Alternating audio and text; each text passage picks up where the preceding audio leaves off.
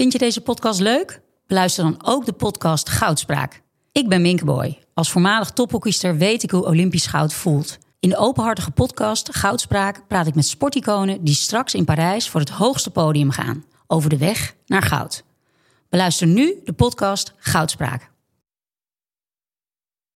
Hoe werd het shirt van het onbeduidende Venetia FC een van de best verkochte voetbalshirts van de afgelopen jaren? Wat is er zo geniaal aan de MLS-deal van David Beckham? En waarom vinden we het normaal dat jeugdspelers gezien worden als investeringsobjecten?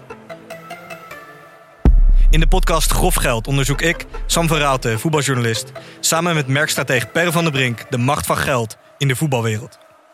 Wat gaat er schuil achter de wereld van sport en glamour? En wie profiteert er? Luister naar Grof Geld en hoor hoe de Skybox de staantribune beïnvloedt. Maar dat is het leuke van eh, voetbal en sport in het algemeen. Ehm, natuurlijk, je loopt af en toe eens een dreun op, maar er is altijd weer een moment dat je weer kan bewonderen. And uh, there used to be a ballpark where the field was warm and green. And uh, the people played their crazy game with a joy I'd never seen. And uh, the air was such a wonder. Lieve, lieve luisteraars, kijkers van de wedstrijd Nederland-Tsjechië, achtste finale van het EK 2021. Hier zijn wij, van Hartgras. En wij komen troost bieden, wij komen duiden. Eh, ik kijk aan mijn rechterzijde, daar zitten drie schrijvers, helemaal ver weg Edwin Winkels. Daarnaast Anna Enquist en weer daarnaast Iris Koppen. Wij gaan ook nog bellen straks met eh, Frank van der Lende en Henk Spaan.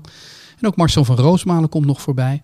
Ehm, nou, we zijn nu, even kijken, elf minuten na de nederlaag.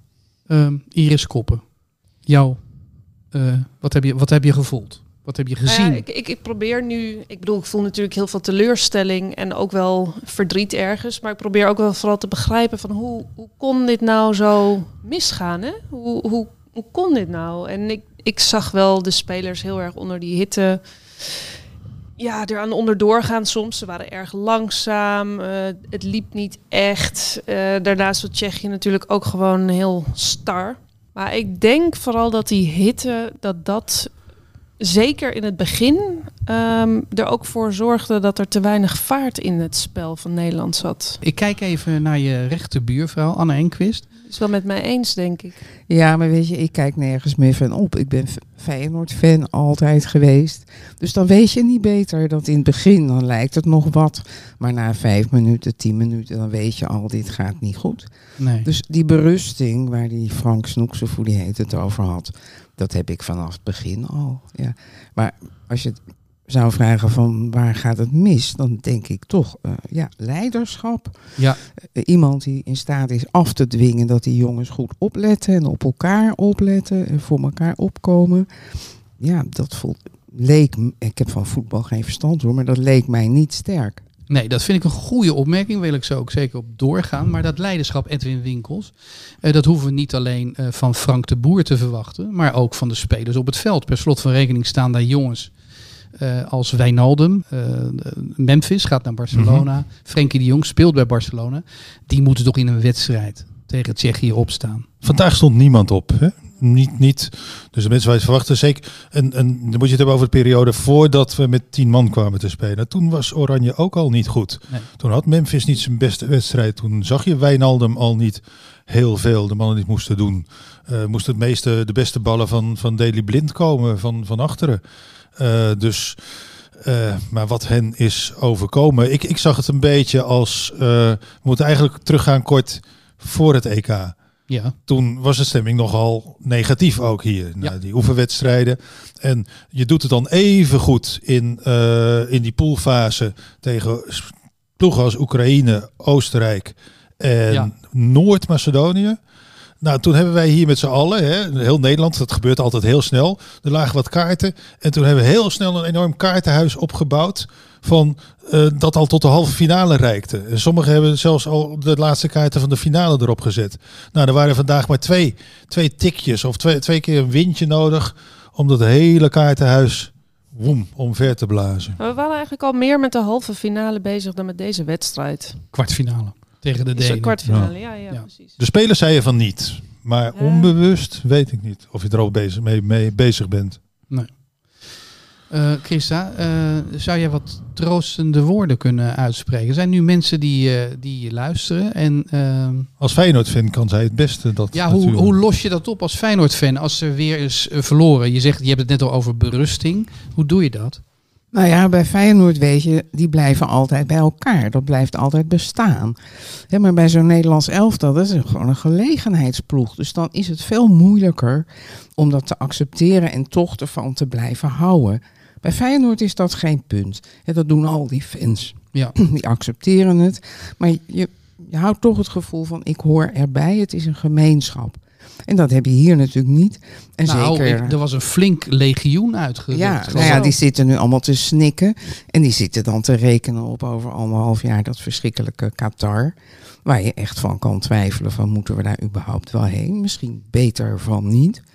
Ja, maar en de vraag is ook wie mogen daar dan heen? Als we ons al plaatsen, hè? want we staan in de pool ook niet je van het. Ook niet. Nee, dat is Nee, helemaal dat- niet zeker. Nee. nee.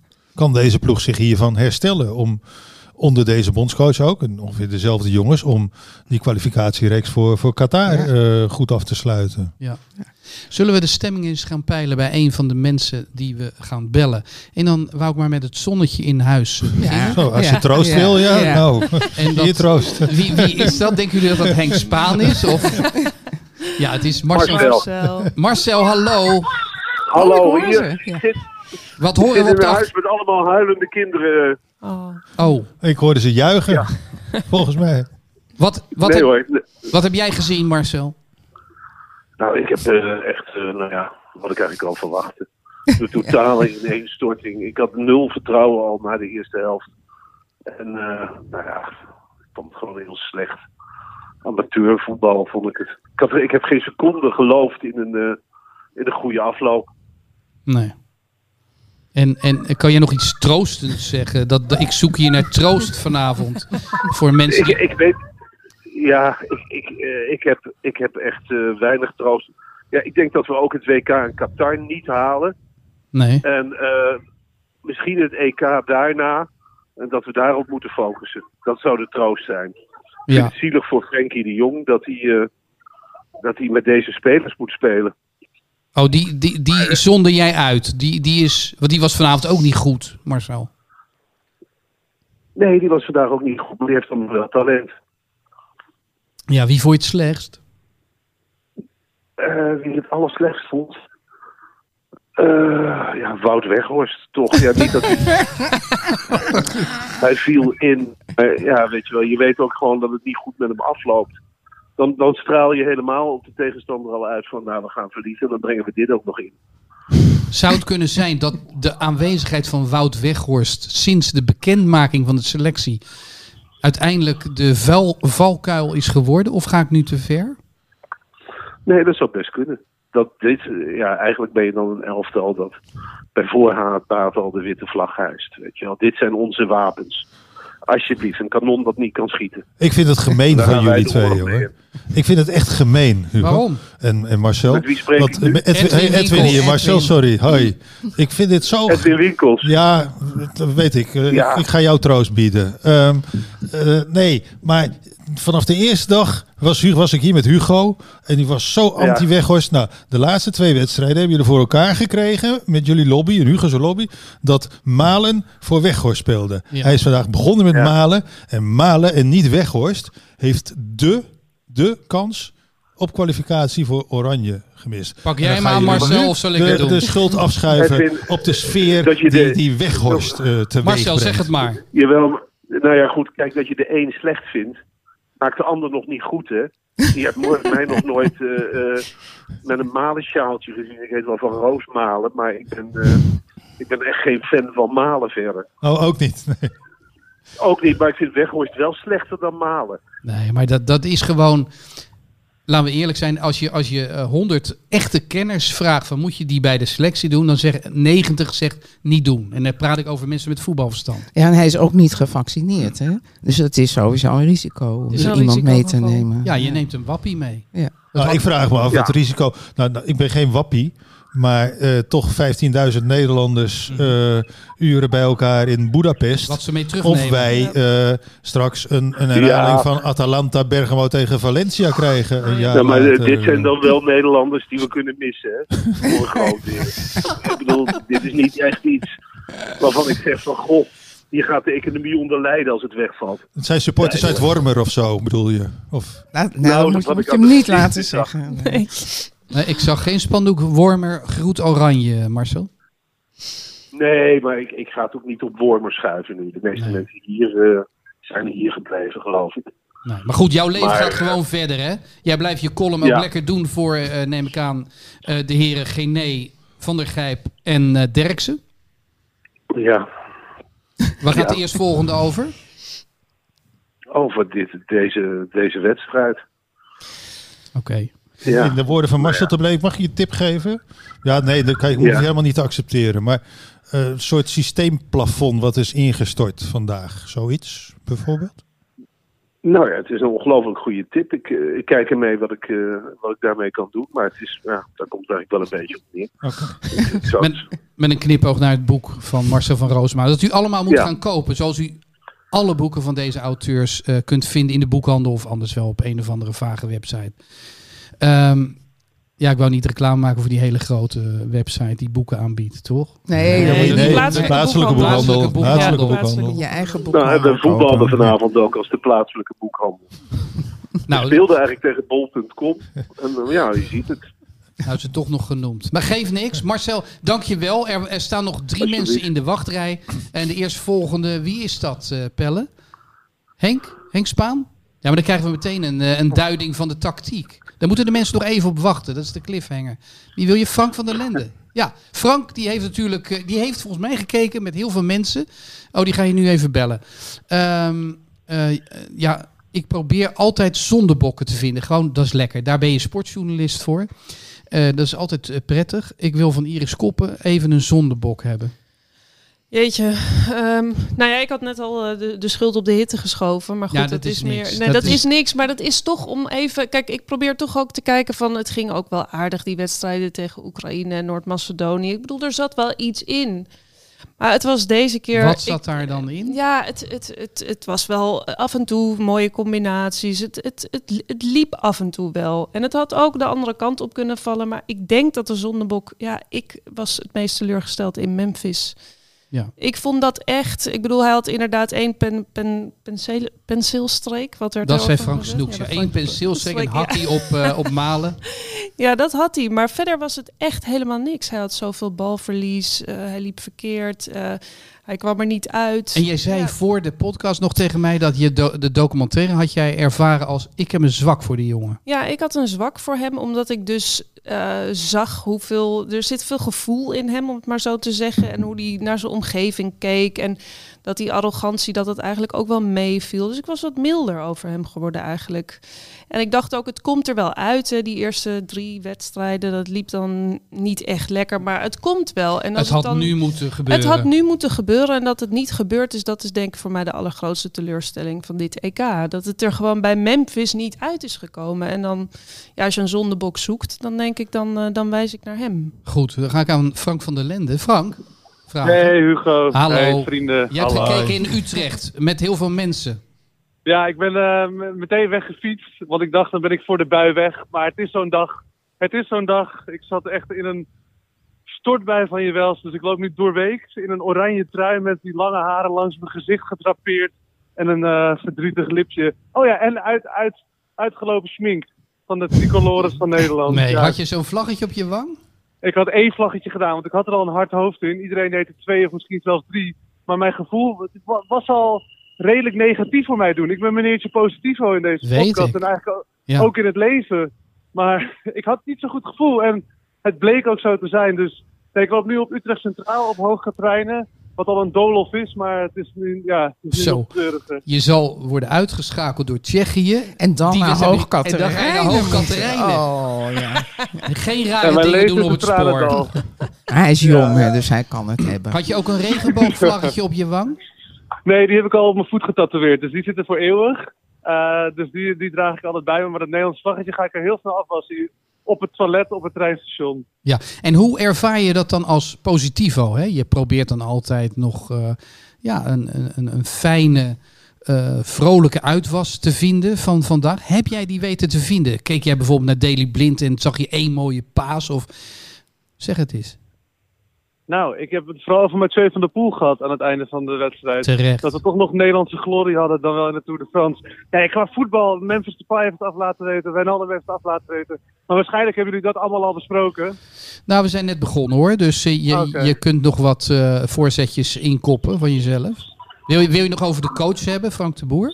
Nou, kijk, Promes erin brengen. Ik moest een beetje aan Paul Bosveld denken, die erin kwam. Eh, want dan haalden, toen haalden ze Arjen Robben eruit voor Paul Bosveld. Nu Malen voor Promes. Ja, ja, het is niet van dezelfde orde, maar het, het schurkt er wel tegenaan. Want Ja. Malen had gewoon, had gewoon een prima wedstrijd. Had een grote kans gemist. Maar Ja. had, zat echt wel potentie nog in. Er zat En dreiging in. De enige speler Ja. met dreiging haalde die eraf. Ik wil, van, ik wil van. Frank wel, wel weten, want wij zitten hier in een hok opgesloten, eh, ergens in Amsterdam. Jij hebt dit met mensen beleefd, hè? met allemaal mensen. Hoe, Ja. hoe reageert het volk vandaag op deze Ja, hoe wedstrijd? reageerde het volk? Ja. Eh, echt gelaten boos. Sommige mensen waren ook wel echt boos. En ik merk dan dat ik het meteen dus daar dan over Mathieu van der Poel ga hebben. Wat mensen dan weer irritant vinden. Omdat ze gewoon eventjes zagrijnig willen zijn. Dus eh, ja, mensen waren wel echt, echt verdrietig. En vooral ook wel te neergeslagen. Een beetje moedeloos. Omdat het, het, zat ook, het zat er eigenlijk nooit echt in, toch? Of hebben jullie een andere wedstrijd gezien? Nee.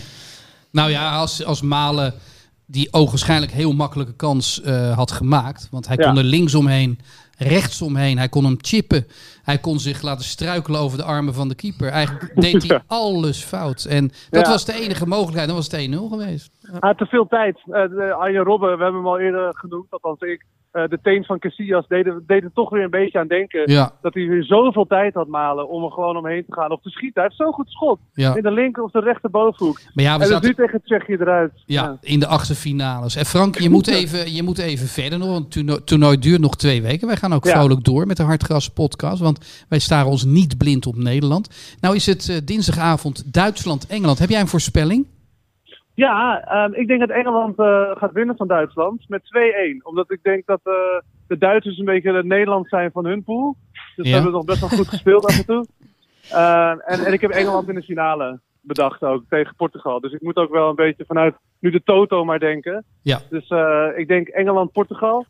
dat dat de finale wordt. Dus dan wint Engeland van Duitsland zometeen. Heel goed. En ja. mag ik nog één dingetje zeggen even over de, de toekomstige tegenstander van Tsjechië? Want ik was gisteren De in het stadion Ja. bij Wales-Denemarken. Ik zat er in de Amsterdam Arena. Het was echt fantastisch. Eh, het zijn soortgelijke teams. Goed vanuit de achter, de organisatie staat goed. Maar Denemarken is net iets beter. Dus ik ben vanaf nu af aan ook voor Denemarken in dit toernooi. Heel goed. Jij hebt je keuze gemaakt. wij, wij zijn er nog niet helemaal uit. België. Eh Dankjewel voor eh, je reactie. En eh, we horen je eh, komende dagen wel weer terug.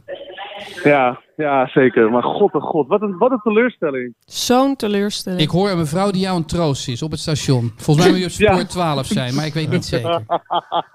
Scherp van je, Huug. Dankjewel voor deze lach toch nog. Maar het is toch wel wonderlijk dat het zo'n enorme teleurstelling is, zit ik nou te denken. Want het is toch al jaren helemaal niks met dat Nederlandse elftal.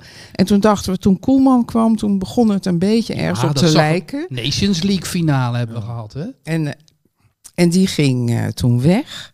Ja. En, dus je stelt je er veel te veel van voor. Ja, maar dat En dat gebeurt merk- elke keer, hè? Ja, iedere Ja. keer. En dan Ja. heb je zo'n zo'n voorronde met allemaal hele middelmatige ploegen. En die winnen we dan. Nou, dan is het meteen of je in de finale staat. En zo is het gewoon natuurlijk. Maar ja, kijk, als Ronald Koeman Edwin Winkels de trein naar Barcelona wil pakken, Ja. ja, dan is dit de consequentie. Want het Ja. scheelt wel. Ja. Frank de Boer of Ronald Koeman, Nou, dat scheelt, scheelt een Ja. jas. Als je, als je, je, je vroeg naar een zondebok. De ene Ja. zondebok zou je Koeman kunnen noemen. Want Ja, want hij heeft is dit team eh, Gebrek aan in de steek loyaliteit. gelaten. Ja. Maar aan de andere kant, Frank de Boer heeft niet die feeling van, van twee jaar geleden kunnen vasthouden met Nee. dit team. Nee. Misschien ging het ook al wat minder met sommige spelers. Dat was ook in het jaar dat Ajax het zo goed deed in Europa. Dus het was een hele flow, positieve flow in het Nederlands. En of dan maar toch, eh, Frank heeft niet, waren ook hele moeilijke perioden, coronaperiode, waarin je bijna geen wedstrijden speelt. Mhm. Eh, je krijgt die gasten nooit. Er gaat weer een jaar, een heel lang jaar voorbij voordat je ze weer met die gasten kunt gaan trainen, et cetera. Jouw ideeën bijbrengen. Maar Dit hij was geen niet- elftal, Edwin. Nee, nee. Dit is geen elftal. Maar weet je wat Sarina Wiegman in de tijd heeft gedaan toen het een beetje niet lekker liep met de Bondscoach, vrouwenelftal? mevrouw, ja. Die is gewoon in het vliegtuig al die speelsters in al die Europese steden afgewezen en heeft één op één met iedereen een hele avond gepraat. Kijk, kijk. Kijk, zo kan het ook. Ik probeer dit even te visualiseren. Frank de Boer ga- pakt het vliegtuig naar Frenkie de Jong in Barcelona. Ja, dan gaan ze een avondje eten en dan, nou ja, dan weet ik wat zo'n Hoe, coach ja, wat, doet, wat doe maar- je dan? Wek je dan het, het vertrouwen van iemand? Of eh, vraag je wat hij denkt dat de beste Nou, opstelling is? Je wat geeft doe je? in ieder geval, denk ik, zo'n speler het gevoel dat je je in hem kan verplaatsen en dat je bij hem betrokken bent. Dus dat er een soort persoonlijke band is. En dat doe je dan met alle 22. Ja, maar zo'n manager lijkt eh, Frank de Boer, Iris, mij niet, hè? Nee, die doet dat niet. Het is toch, ja, ik, ik weet het niet, maar dat, dat, dat ligt niet in de lijn der verwachtingen Nee. dat hij dat doet. eh. Nee, maar daar zit iets in van die mannen, die moeten maar eh, sterk zijn en niet van die persoonlijke behoeftes hebben en zo. Maar ja, dan krijg je zo'n los zand elftal. Ja, Of hij hoeft het niet bij die 22 te doen of zo, maar in ieder maar geval in bij, ieder geval bij ti- zijn vijf, zes belangrijkste spelers Ja. van die zeker Ja, weet ja, dat die ja. meegaan. En, en lunchen in, in Barcelona, Frank de Boer heeft er altijd van gehouden. Hij zei, toen hij speler was, deed hij dat vaker eigenlijk dan goed voetballen. Dus hij, Hij had kan- best hij naar kan Barcelona. het wel. Hij kan lunchen. Dat, dat is maar weet je wat goed het in. is? Ik vind toch dat een coach een beetje eh wereldse blik moet hebben. En ondanks het feit dat hij gereisd heeft en ook in Barcelona heeft eh, gezeten. ehm, ik heb niet de indruk dat je grote broek uit Frank de Boer kunt halen. Nee, maar kijk, ik bedoel? Marcel woont in Wormer en dat gaat ook. Nou, Ja, maar hij is import. dat is een moeizaam. Marcel nee. is import. Nee, maar ik bedoel, da- daar wordt hij niet minder werelds van. Nee, maar Marcel vond ik al werelds met een Arnhemse blik. Ehm, Maar had, had Frank de Boer, is, is hij gewoon zo? Of had hij daar dus aan kunnen werken of zo? Wat denk jij?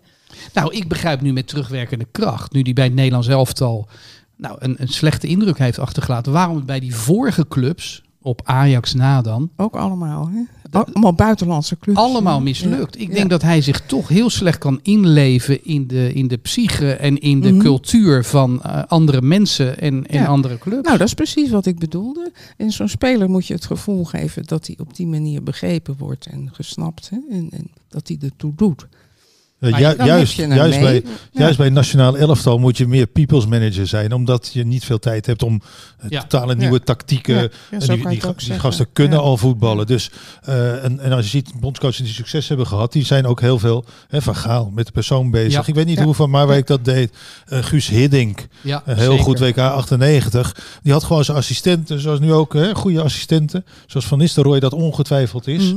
Eh, maar, en hij zelf deed het, het contact met die spelers, een hand om de schouder en zo. En ik weet inderdaad niet of de boer Ik ga aan het doet. eind van deze podcast, en dat doe ik onderweg ook als we Henk Spaan aan de lijn hebben gehad, vragen wat we met Frank de Boer zouden moeten doen. En we, dat is Zeist, dat is de KNVB. Wat moet je doen als je weet dat er over 16 maanden een WK aankomt? Daar moet je je nog maar voor zien te plaatsen. We staan er vrij beroerd voor. Eh, of zou het misschien wel zo kunnen zijn dat Frank de Boer zelf de handdoek gaat werpen? Nou, laat ik die vraag nu als die laatste vraag. Gaat Frank de Boer, Anna Enquist, de handdoek werpen? Hij keek wel zo, ja, vond ik. Vond ik na de wedstrijd. Ja. Dus hij vindt dat hij gefaald heeft door in de achtste Ja. finales uitgeschakeld te worden. Hij keek of hij in- aan het nadenken was over een ontslagbrief. Ja.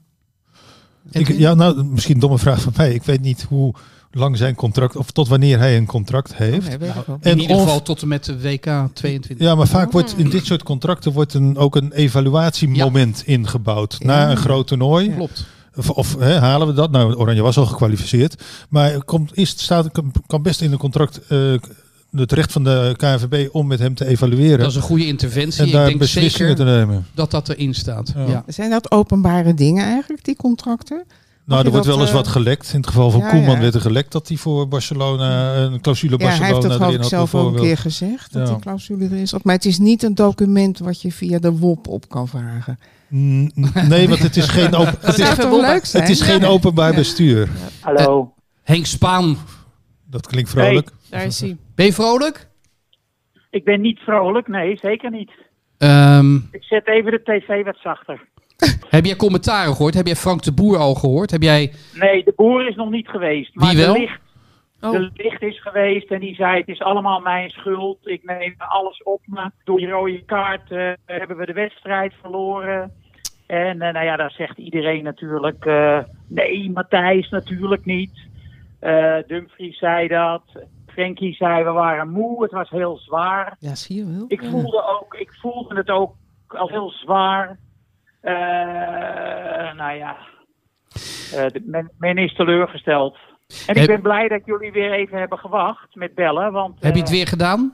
ik heb inmiddels mijn column af. En die zal ik even voorlezen. Lees die maar voor, Henk. Goed in de, goed in de horen praten.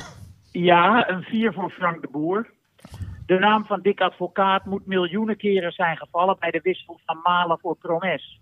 Malen die sneller was dan de Tsjechische verdediging. Promes die scoort in Rusland is een Sinterklaas-mythe waarin alleen de boer gelooft. Advocaat haalde zijn beste man Robben eruit, een wissel die hij nog steeds verdedigt. Ik vond het vervangen van Malen nog erger dan het inbrengen van die Promes.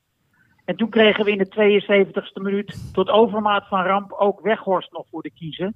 Die al lang had laten zien dat dit niveau voor hem nog minder is weggelegd dan voor de rest. Dit is dus de zoveelste nederlaag van het Nederlands elftal die we nog lang zullen moeten meetorsen. Hoeveel kinderen zijn gisteren snikkend naar bed gegaan? Zoals mijn dochter naar Brazilië-Nederland in 1998. Ik ben dat nooit vergeten. Prachtig. En eh, de, de rode kaart uitgedeeld aan eh, Frank de Boer. Eh, is dat een rode kaart die tot en met het WK van Qatar geldt, Henk? Die schorsing die eraan gekoppeld is?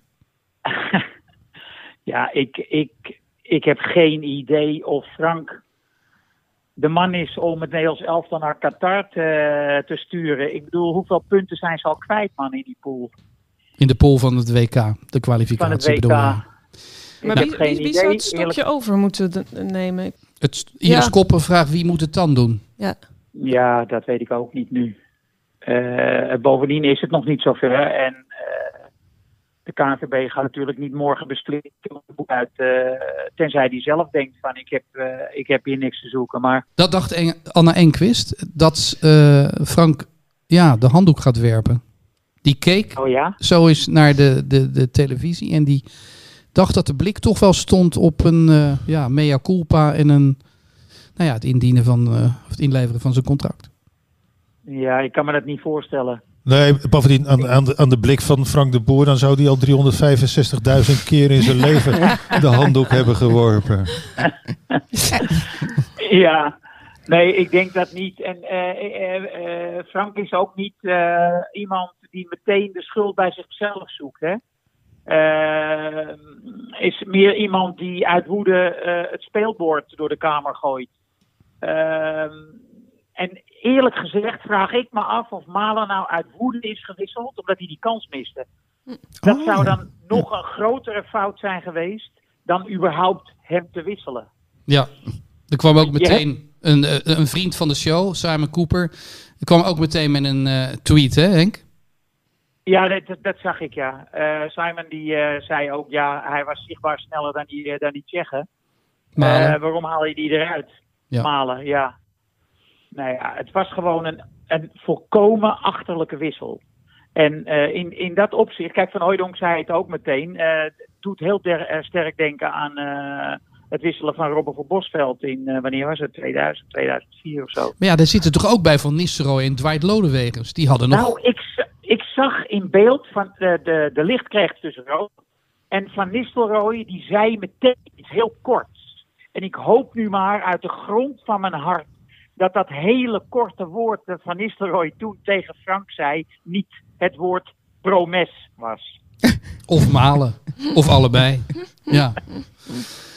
Maar we zitten toch maar mooi met gebakken peren. Is het nou zo, Henk? Wij zijn voetballiefhebbers. Hè? Wij, wij maken al meer dan 25 jaar een prachtig eh, magazine.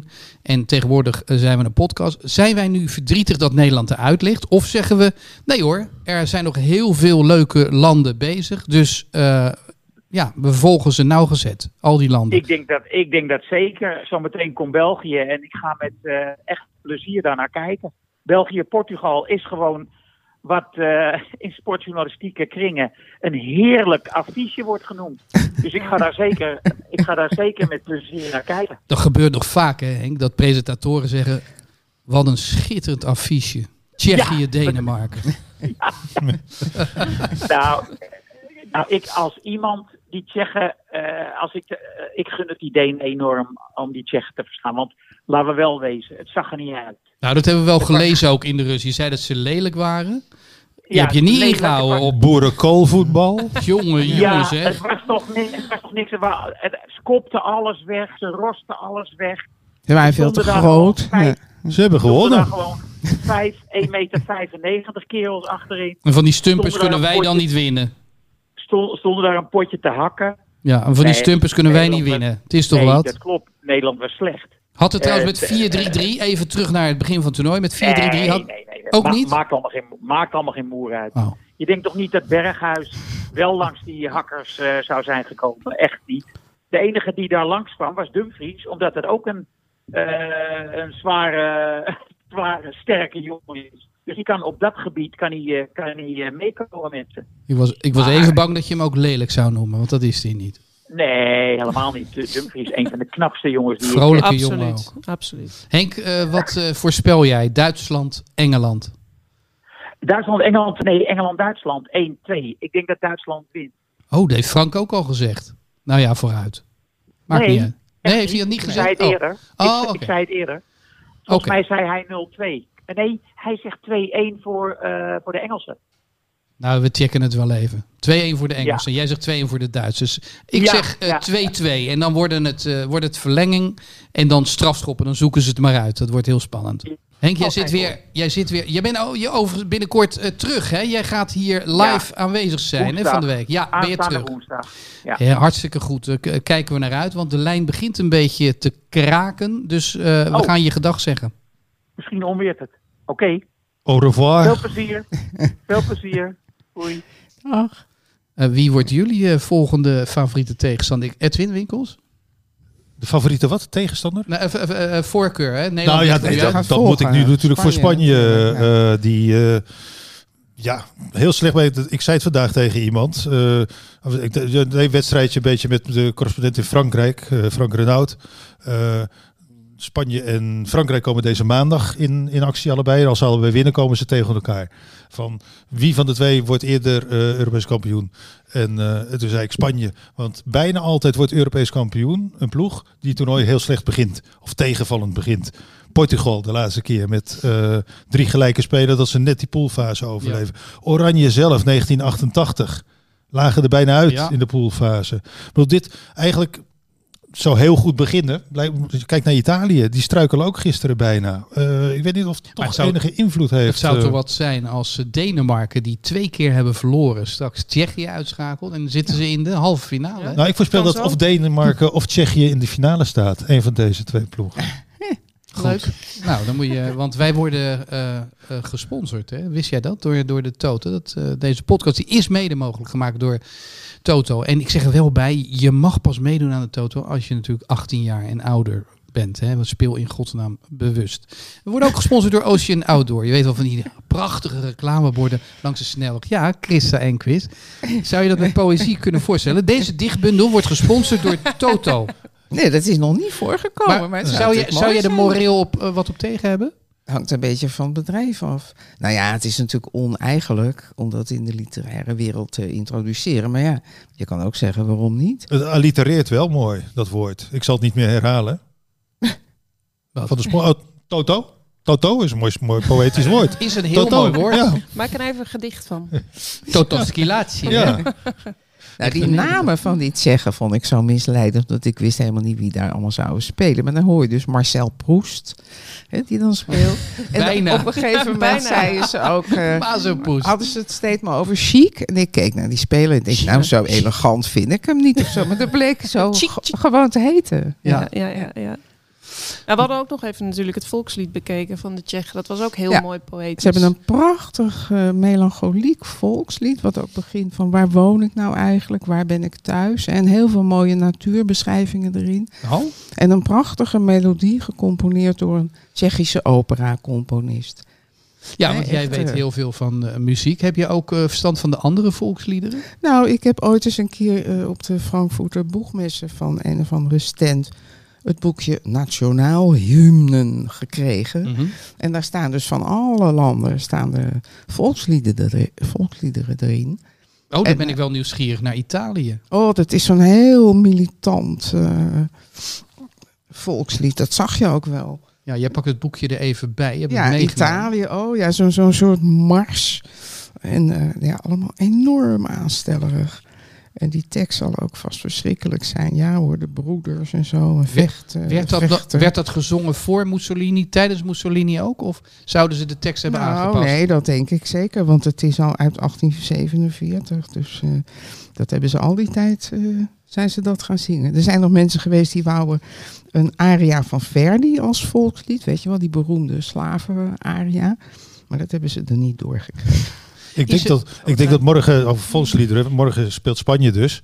Ehm, zal er wel in staan. En dan valt je op dat het een heel bijzonder volkslied is. Morgen is er geen publiek bij, denk ik, uit Spanje. Oh, Eh, want, maar als ze thuis spelen, eh, zag je dan eh, in Sevilla zong al dat volk. Lo lo lo lo lo lo lo lo lo lo lo lo lo Ja. lo lo Nou ja, lo lo zeg, lo lo lo. moet je En De andere kijken, versie Edwin. is ta ta ta ta ta ta ta ta ta ta. Maar wat is dat dan? Moet je Geen Omdat kijken. tekst? Spanje geen tekst heeft. Er Dat staat is een, geen eh, tekst nee, bij. Spanje heeft geen het tekst. is alleen maar melodie, alleen maar noten. Alleen wij in Nederland Ja. zetten de koning van in Spanje erin. Maar de Spanjaarden zelf doen dat niet Gewoon eens. Ze zonder hebben helemaal tekst. niks. Ja is wel het handigst. Kan je voor en na Franco kan je gewoon altijd hetzelfde volkslied gebruiken. Ja. Maar ja, ze kunnen ook niet meezingen of alleen maar een beetje. Niks, nee, ze zingen echt dat. Lo, lo, lo, lo, lo. Ja. Meer niet. Nou, een beetje lullig hoor. Ja, ja. Maar het is inderdaad opmerkelijk. Ja, het is ook geen opwindende melodie of wat dan ook. Maar... Nee, ik zie het. Kunnen, we, kunnen we zeggen dat het eh, Nederlandse volkslied eh, niet deugt? Nou, het is leuk omdat het, eh, omdat het nergens op slaat. Niemand weet waar het over gaat. En het is muzikaal heel leuk met ontzettend veel maatwisselingen. En best een mooie, mooie melodie. Maar erg sloom als ik dan eh, vergelijk met de Italianen. Daar zit een lekker ritme, opzwepend ritme in. Nou, dat vind ik juist zo irritant van een volkslied. Zo van alsof je gaat marcheren. Nee, maar je moet wel. energie krijgen. En sloom zeg je wel, maar het valt mij altijd op dat die meezingers in zo'n stadion altijd een halve maat achter liggen. Dus die willen nog slomer. Eh, dat zou verband kunnen houden met misschien de, de luidsprekers. De hitte. Ja, dat is de De verbinding. hitte, Ja. Iris Koppen. ja, maar Dit is het weer het had ook met imago te maken. Want dat, wij vonden, iedereen vond dat prachtig om Buffon, zo dat Italiaanse volkslied te zingen en zo. En dan lijkt dat heel stoer. Het zijn altijd vreselijke liederen. Vreselijk Het is- toch? het- Ja. het- het- het- Nationalistische, Nationalistische rarigheid, troep is het. Ja. eh, Echt erg. Nou ja, goed. Niet te doen. Ik, ik, ik vind het een, een mooi begin altijd van een wedstrijd. En weet je wat ik altijd Ja. doe met het Russische volkslied? Nou. Dan, dan ga ik echt in het gelid staan zelfs. Ja, dat is prachtig. Dat, dat is zo'n mooi volkslied. Ja, en Ja, ik, ik heb mooi. verder niks met... Nee, omdat we de tekst ook niet kennen. Dan misschien best wel... eh, Nou, dat, kan dat kan jullie wel Iris, even over Iris. De eh, Ja. overwinningsdag. Ja, ben je het hier ook... eh, Oh, Iris Ja. die kan het wel vertalen. Die is correspondent geweest in het... eh, Oostblok. Maar Oostblok. niet, Nou niet ja, het is gewoon maar- Rassia, Rassia. Dat het hun heerlijke land is. Het heilige land. Vrijheid, roem in de eeuwigheid. En dan lof en prijs voor het vrije vaderland. Nou, Het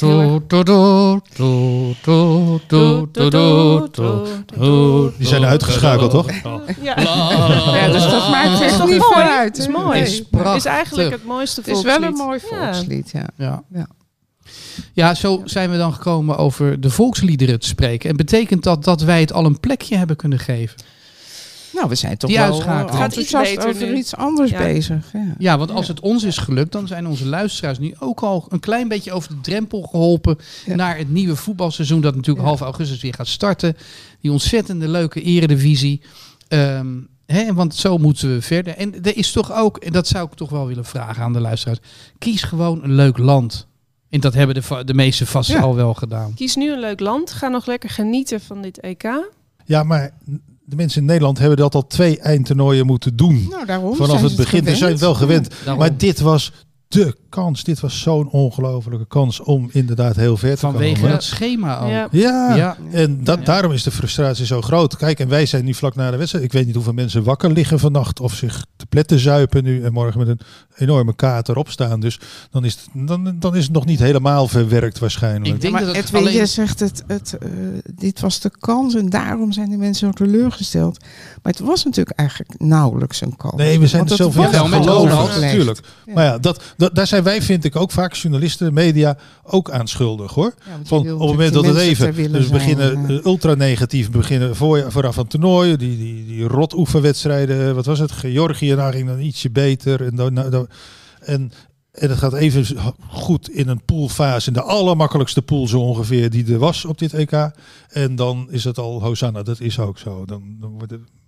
eh, Nou, het had wel gekund met een andere coach, Ronald Koeman, bij voorkeur. Misschien. Ehm, Want dan kan ik me toch voorstellen dat je eh, met een uitgedachte tactiek en eh, als je de spelers wel kunt raken, beïnvloeden, bijvoorbeeld door Ja. Christa of eh, eh, op met het vliegtuig naar Barcelona te gaan of naar Matthijs de Ligt in Turijn.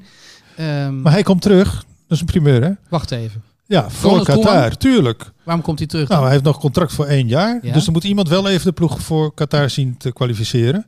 Ronald heeft nog contract voor één jaar. oh ja. Nou, voorzitter Laporta wilde hem eigenlijk voor dit jaar al niet hebben. ja. Dus is de vraag misschien van, nou ja, zodra resultaten minder zijn, moet hij al weg. Of in ieder geval aan het einde van het seizoen wordt zijn contract niet verlengd. Zomer 2022 is Ronald Koeman vrij.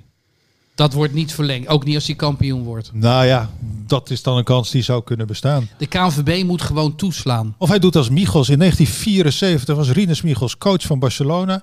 En eh part-time coach Supervisor. van eh, supervisor van het Nederlands zelf dan ook. Je ziet wat, eh, hoe, hoe goed dat werkte.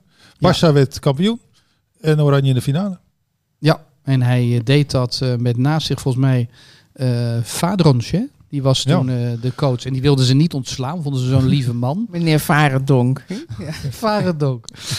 Ehm heel goed. Eh, ik zeg er nog even bij. We krijgen net een appje van eh, Matthijs van Nieuwkerk. Hij zegt dat Duitsland met 1-0 gaat winnen van Engeland.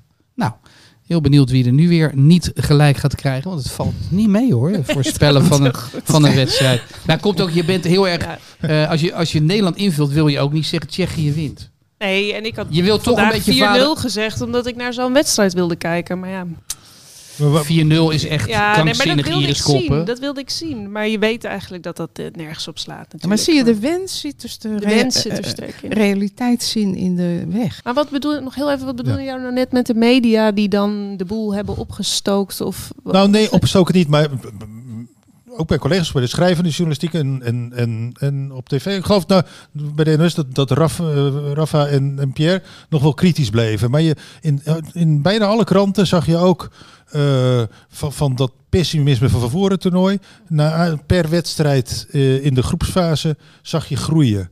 Terwijl, eh, misschien als je realistisch bekijkt, was daar helemaal geen reden toe. Het, eh, eh, deed me even deze plotse uitschakeling doen. Een beetje denken, volgens mij was het 2008 of zo. Toen won Oranje de poolwedstrijden. Ja, Frankrijk, Frankrijk Italië. 3-0, Italië 4-1, Roemenië. Roemenië. Ja.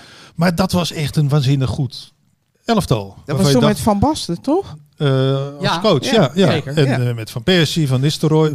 En zal ik je eens iets leuks en die, vertellen? toen, in, die werden in de achtste finales uitgeschakeld door Rusland. ja, dat, Dat had- was een enorme sof, omdat dat team en was zo toch goed. praten de mensen nog altijd over die twee geweldige wedstrijden van Nederland elftal tegen Italië en Frankrijk. Ja. Kijk, in Nederland zijn wij ook wel vergevingsgezind. Gaan we eruit, gaan we er zelfs vroeg uit, dan kijken we toch van. Maar het was wel, die wedstrijd was wel heel erg mooi. Nou, kijken we naar dit toernooi Nee. terug. Het was tegen matige tegenstanders, heel gewoontjes.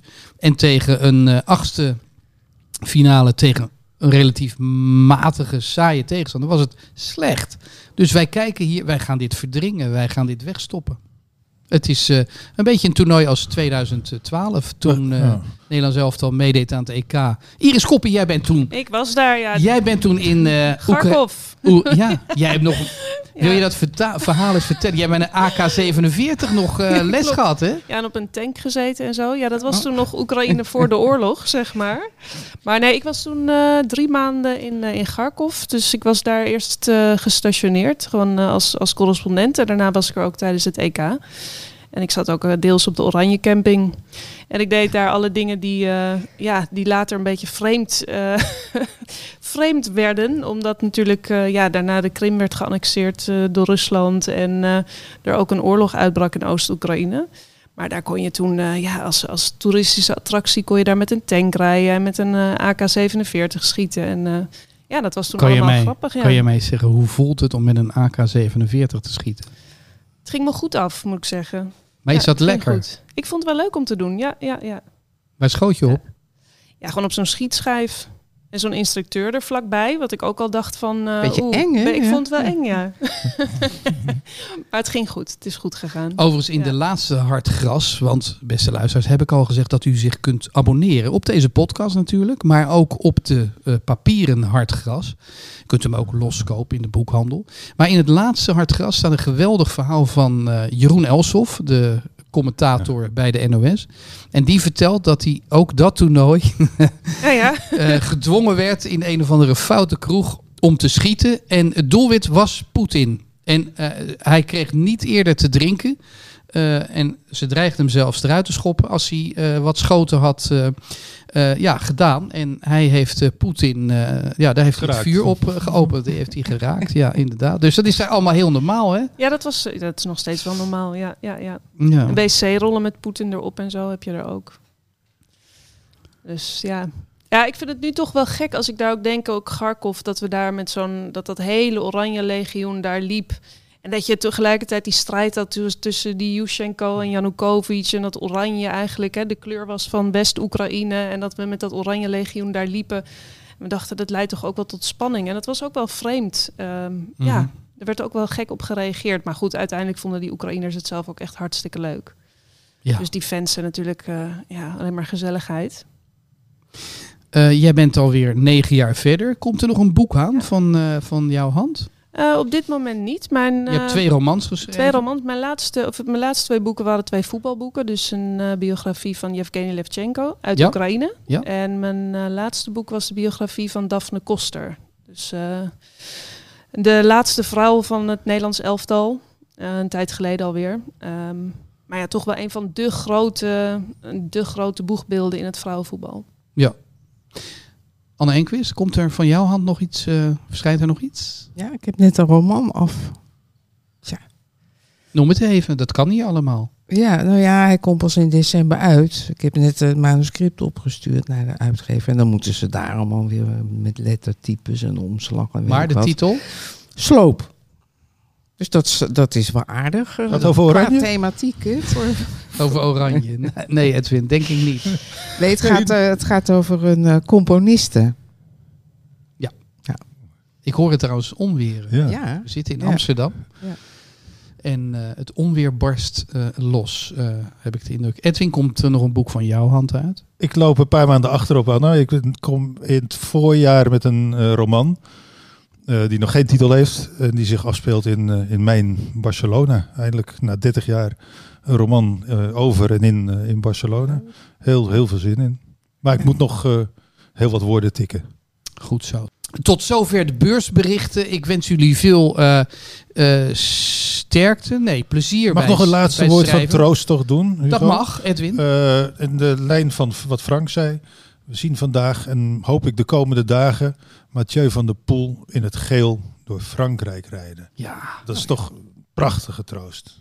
Ja, en wat was het mooi, hè? Want hij won eh, en was ontroostbaar van geluk, omdat hij zijn grootvader, hè, Raymond Poulidor, ehm, ja, eerde met deze overwinning. Ook in het shirt, hè, wat Ja. eh, Poulidor heeft De eeuwige gedaan. nummer twee die de Tour nooit won. Ja, En ja, deze grootvader die het helaas niet meer kan meemaken.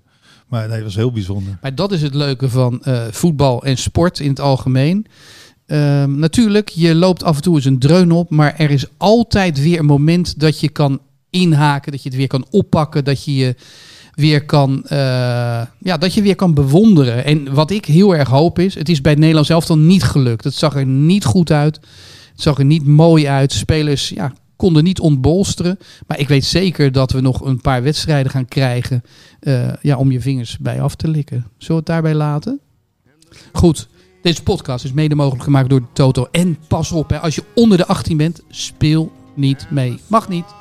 Ocean Outdoor. Je weet wel van die borden, eh, de borden langs de snelweg. Die sponsort ons zo. En luister u naar Spotify. Want er staan nog heel wat oude afleveringen ook van Hartgras te wachten op u. Ik weet dat u rondjes loopt. En dat doe je toch het liefst op een Hartgras podcast. Dank voor het luisteren. Sterkte. Komt allemaal goed. Yes, there used to be a ballpark